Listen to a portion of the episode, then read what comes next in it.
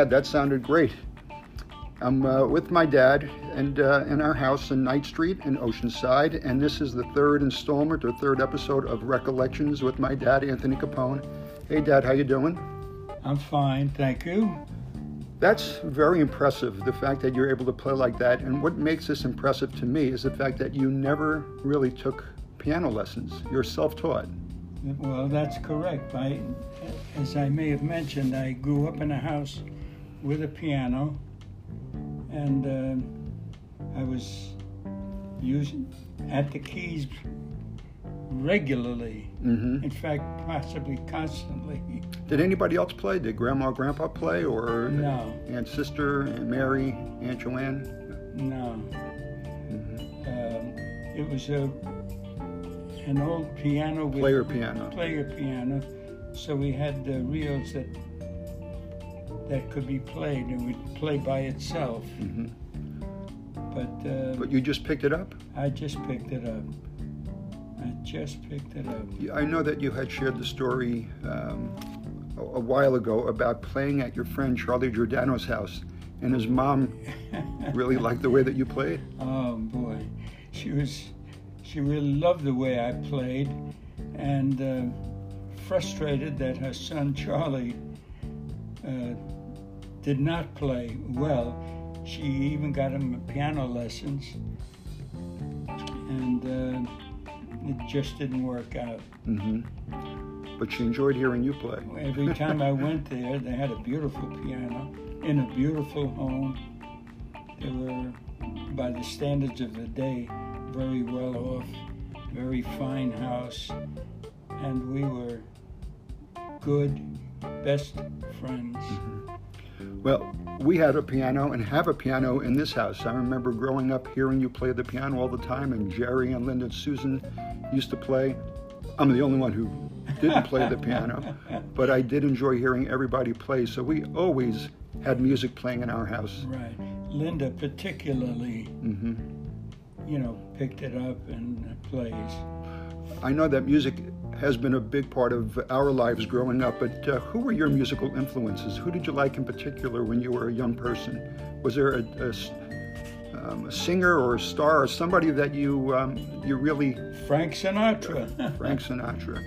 Uh, do you remember the first time that you saw Frank Sinatra? I, I do. I uh, we cut school. Charlie Giordano and I. We cut school. We were in high school, and we went into the city, and uh, we got seats. and We got into the theater, Do you remember the name of the theater?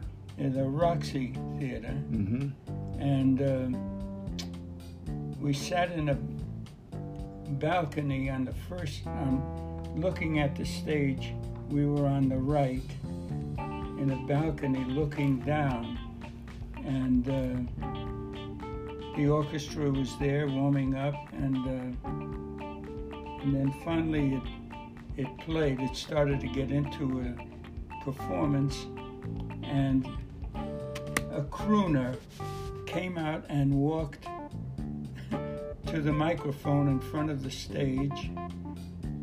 Uh, and the conductor had his back to the audience, leading the orchestra.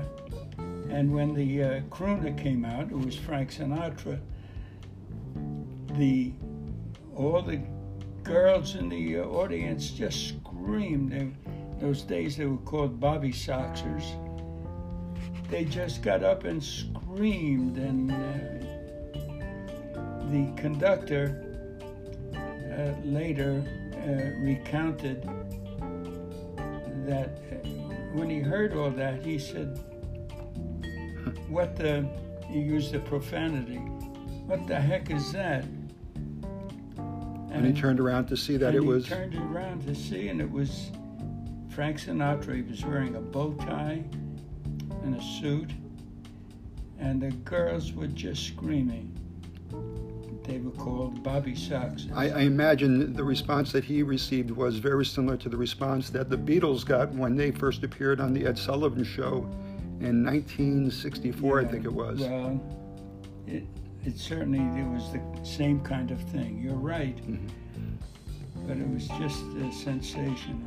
So music was a big part of our lives growing up, and, and you and mom always had music playing. I remember show tunes playing and uh, other types of music, and you really exposed us to a lot. But uh, I think that it's carried over into our lives and our families and, and our children, I believe, are, are very um, musically inclined, or they, they love listening to music, and they um, I think they get that from uh, from you and from us. So we, we thank you for your influence of uh, exposing us to, to music over the years. Well, uh, you know that I have a Bose uh, player there. Right. Uh, and that is thanks to uh, my very good friend uh, Tony Phillip, mm-hmm. Puggy, as mm-hmm. we call him. And he said, You need to get one. and so we did it. At the time, it cost, uh, I don't know, $1,100 in that neighborhood, but certainly not less than that. And uh, it's one of the great things that I've bought. I use it constantly, and you know that I have probably uh, 150, 200 CDs. I do. I see them. They're they're in the secretary desk there. But now, how things have changed, you can get any song at any time just from your phone. You have access to any song yeah. from, from any genre at any time that you want. So, really, um, it, it's available to anybody at any time. We have to. I'm, I'm still using this, this method. So, Dad, one of the things that you uh, mentioned in the last episode where you and I spoke, uh, you talked about growing up in Brooklyn and um, how it is that you met mom. Maybe you can go into a little bit more detail about how you and mom met. Talk about that first time that you saw her. Well, um, Tony Philip Puggy and I were discharged from the Army. Uh, I had been in the Philippines, he in Germany, and we both got home after the our respective semesters had begun. I was a student at Columbia. I had already started, and uh, before I went into the army, and he had started at NYU. And uh, when we got back, the semesters had started, so we used to hang out at his uh, aunt's house on off 18th Avenue in Brooklyn. Mm-hmm. Not far from where you lived. Not far. Well, mm-hmm. I lived on 61st. Okay, so actually. So it was, uh, you know, about a mile. Mm-hmm. And uh, so we both used to hang, hang out there. His, his aunt was uh, young. She had a couple of young children and, uh, and very um, into uh, younger people's lives. Mm-hmm and she was a good mother confessor. You know, we talked about uh, dating and girls and ambitions and so on. And uh, she had a back porch. She lived on the ground floor of uh, of uh, connected houses, and we would sit outside. Next door was. Um, a two-story home with an open porch in the back. We would sit in the lower porch, and the people who lived there were uh, lived on the second floor there, and they they would come out on the porch. And who lived there but the Corvino family? Mm-hmm. Um, their son Johnny had uh, been in the Navy, and he was just discharged and uh, Fat Mike and Katie Corvino were there, and Marie Corvino. I, I guess you use that term. It, it's a term of endearment. Fat Mike. I'm sure he. Uh, no, he, that, that, was the, his friends called him that. That's he was, he was okay with that. Oh yeah. yeah. Oh yeah. Yeah. He was a dispatcher for the sanitation company. Did not go out on trucks or anything. He would dispatch the trucks and crews as needed.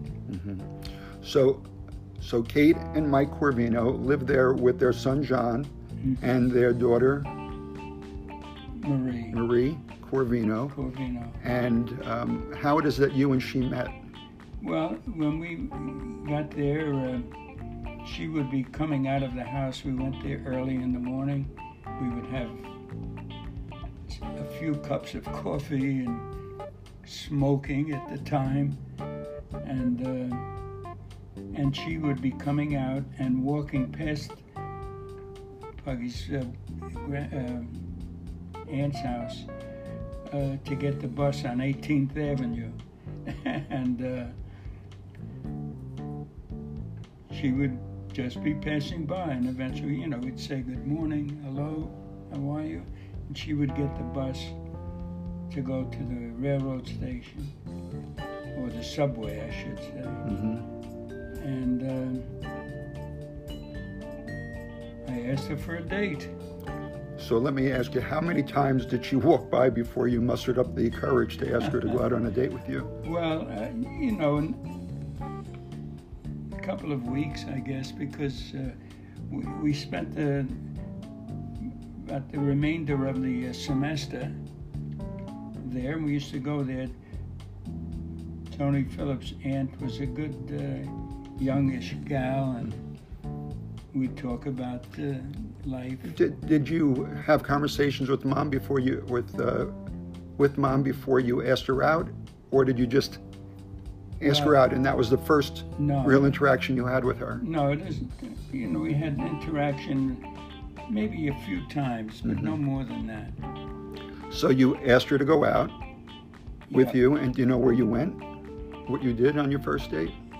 Um, well, it was uh, daytime. If I remember correctly, we walked along 18th Avenue and uh, and went to a restaurant. We had lunch and so on. You, you paid for the bill, I guess. I paid.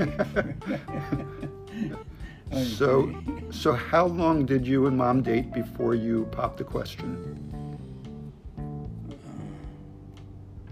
not long, but I, I can't. And do you remember if you went to um, Grandpa Mike Corvino to ask for his permission? I do remember His, uh, that, his and blessing? I did go. Uh-huh. You didn't call him Fat Mike, though. No. Okay, good.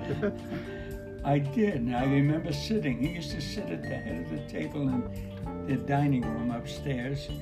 He was uh, a heavy smoker. He always had a cigarette in his hand, an ashtray there, and he would sit at the head of the table. And uh, I sat to his left, and uh, and we had our discussion. So let me ask you, what what required a little bit more nerve on your part to, to, to ask mom to marry her or to ask for his permission and his blessing? ask his permission. he was a tough guy. But obviously he was uh, very happy with uh, with the fact that you and, and yes, mom I, were going to get married. Yes, yes, So um, you and mom were married in 1949. yes. And uh, do you remember the church where you were married? Our Lady of Guadalupe In Brooklyn. in Brooklyn. It was a few blocks away from where they lived, and it was um, the church that she attended on Sundays, and she would uh, accompany her friend uh, Eleanor. Eleanor. Mhm. Eleanor had had polio Mhm. as a child, and uh, so mom used to carry her books, and uh, and they would walk to uh, to church. And So, we, so you got married at Our Lady of Guadalupe. I was going to say that we, I'm still in contact with Eleanor. Mhm. She's been a good lifelong friend. Yeah. Yeah. Um, so you were married there, and do you remember uh, who was in your wedding party? Uh, Who was mom's maid of honor? uh, Aunt Anne. hmm The, And, and your the, uh, your best, best man, man was uh, her brother John. Uncle Johnny, was your best man, And I remember seeing pictures of your wedding day, and there's a little girl, the flower girl. who, who was that? That was Aunt Joanne. Aunt Joanne. Right, and the, uh, the my cousin Paulie was in the wedding party, hmm and um, and Uncle Sal. hmm Any uh, memories or stories from the wedding day? Well, we got married. We had a reception in Bay Ridge in a restaurant in um, on Bay Park, not Bay Parkway. I can't remember, but I uh, it was a restaurant that Angelo and Estelle, my friend Angelo and Estelle, had been married three weeks before, and uh, we went to the same restaurant. Do you remember how many people were invited to the wedding? I mean, were it 50 people, 200 people? No, no, I, I, 50 was Mhm. probably closer. Mhm. Yeah. And um, was there anything uh, in particular about the wedding day? The thing that stands out about my wedding day was that it was 103 degrees that day. It didn't detract from the day for us, but it's one thing that does stand out. Is there something in particular about your wedding day that you remember? No, the the uh, the thing is the uh, relationship we had with uh, with Angelo and, and Estelle because they uh, they went on their honeymoon Cape Cod in a I guess it was a cabin really Mhm. on a lake and it had a rowboat and so on and we followed three weeks later we followed and that's where we went for a honeymoon and uh, the rowboat and so on. So, uh, after you came back from your honeymoon, where did you guys live? You had an apartment in Brooklyn, or Let me think now. okay. I, I don't remember where Okay. the heck did we live. But eventually, um, you started a family, and Jerry was was born in what year? In 51, hmm Followed by Susan. Susan, and then Tom, I'm you, glad you didn't forget that. and then, and uh, and then Linda. and then so the four of us, Yeah. and? And in alternate order. In boy alternate- girl boy girl and I, I always claim that uh, that's because I was a biology teacher. So our family, we, we moved to, or you moved to Lindenhurst, bought a house yeah. on north clinton avenue. And um, one of the things that, that I remember about North Clinton Avenue was that the neighbors there were the friendliest, most uh, the most friendly people. And and you met met the Galantes there, and they became lifelong friends. well when we moved there and we moved there because i was going to work or was working in west babylon a neighboring town or village and on christmas uh, new year's eve we had invited the family to come lo and behold it snowed from early morning and it was just the roads were impassable. So they could not come. Meanwhile mom had prepared a meal and so on. There was one light on the block. We were one of the first people to move there across the street. I walked across the street and uh, rang the bell, and family, the name there was uh, Galante, Bill and Marie Galante. And I told them that we had a dinner and the people couldn't come. Would they like to join us? And they did. And it was the start of a lifetime friendship, relationship. I still, Bill has passed away.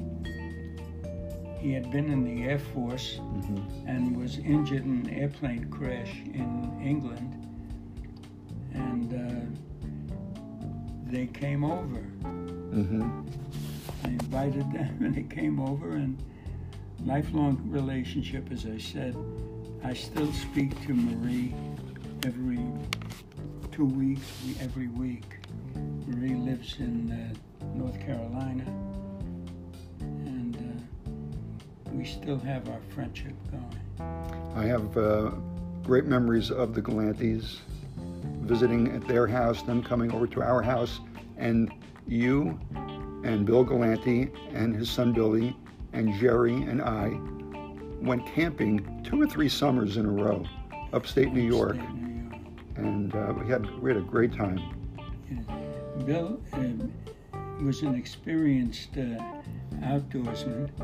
He, had been in the CCC when he came out of the army. Do you know what that is? Civilian Conservation Corps. Yeah, and he had been sent by them or in the Northwest. hmm So he had experience in camping and so on. Well, that certainly makes sense because he he helped to make that experience a really a true, meaningful experience for me as a young boy, learning about camping, how to start a fire.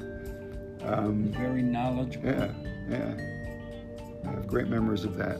So they became uh, great friends, and that was North Clinton Avenue in Lindenhurst. Yes. And um, And I worked in West Babylon schools, mhm. the neighboring community. And what year? Do you remember when you, you decided to uh, make the move from Lindenhurst to Oceanside? And what was the, uh, the the thought process of moving from Lindenhurst, which was right next town from where you worked, to move to Oceanside, which was about a half an hour away? What what was the process behind that? All right. First of all, uh, our uh, relative, the Amatos, Serena and Frank Amato, had moved. He, he was a pharmacist, and he moved to Oceanside, bought a house, which was about three, or four blocks away from where I live now, and. Uh, my father and Serena was a wonderful hostess, and she would invite us all, and we have uh, terrific dinners, great conversation, dining rooms set. I mean, she she was terrific at it, and it prompted my father to come, and he bought a house on Frederick Street. hmm So when uh, I started teaching, we lived there for uh, several months until I bought a house in Lindenhurst. So how long did you live? In, did we live in Lindenhurst before you decided to move to Oceanside?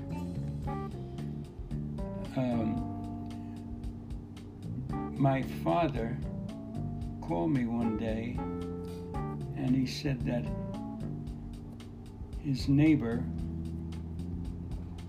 who was the owner of this Mhm, house, mhm.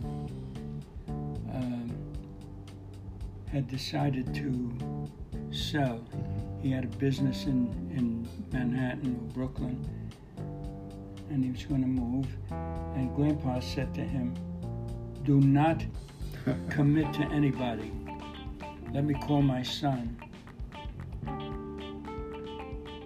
So I came out and uh, we agreed to move here.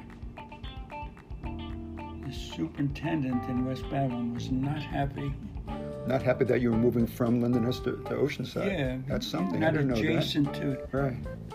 He was not happy. Wow. Can't believe that, Tony. I thought you'd be living right here. But uh, anyway, we did, and it was uh, fortuitous. Grandma got um, multiple sclerosis. Mom. Yeah. Mom. Right. I said, Grandma, Mom. And uh, Grandpa used to come over and help out. We had a dog, Corky. He would walk the dog and he would come in and see Mom and he would say, Marie, Marie, be good. He had a good. He also came. I could still picture him because he had a fig tree. He had planted a fig tree against the, the back wall of his house, which was fieldstone. And I can still picture him walking from there here, peeling a fig and munching on it, and bringing a couple to uh, to mom. It was a good move. She got the MS, and they were here to help. So it, it really was uh, something that I know that Jerry and Susan Linda and I loved, you know, living here and having grandma and grandpa right next door. Uh, growing up with our grandparents next door really was something that was very um, meaningful and, and you know, we, we have great memories of our times, you know, going over there. Yeah. I, I, I think I spent a lot of time there. After dinner here, I would run across the backyard of the house that separated their house from our house, just as they were sitting down to dinner, and Grandma and Grandpa would in, in, invariably invite me to stay for dinner. So I was, You you still have those inclinations. I guess I do, but I also have uh, a lot of Grandma's recipes, which I try to replicate today. Um, anyway, um, I think that we'll do we'll, we'll uh, end our conversation here, but I look forward to us sitting down again for more recollections, um, and, and we'll just continue our conversation. Dad, how's that sound? Good, because we have um, um, eventually became my friends, John Olson, Bill Acunto. Well, we have uh, we can talk about your friends that you made through West Babylon. Yeah, So we have a lot that we can talk about, and, and I know that uh, I look forward to hearing those stories. very good. Thanks, Dad. You're welcome.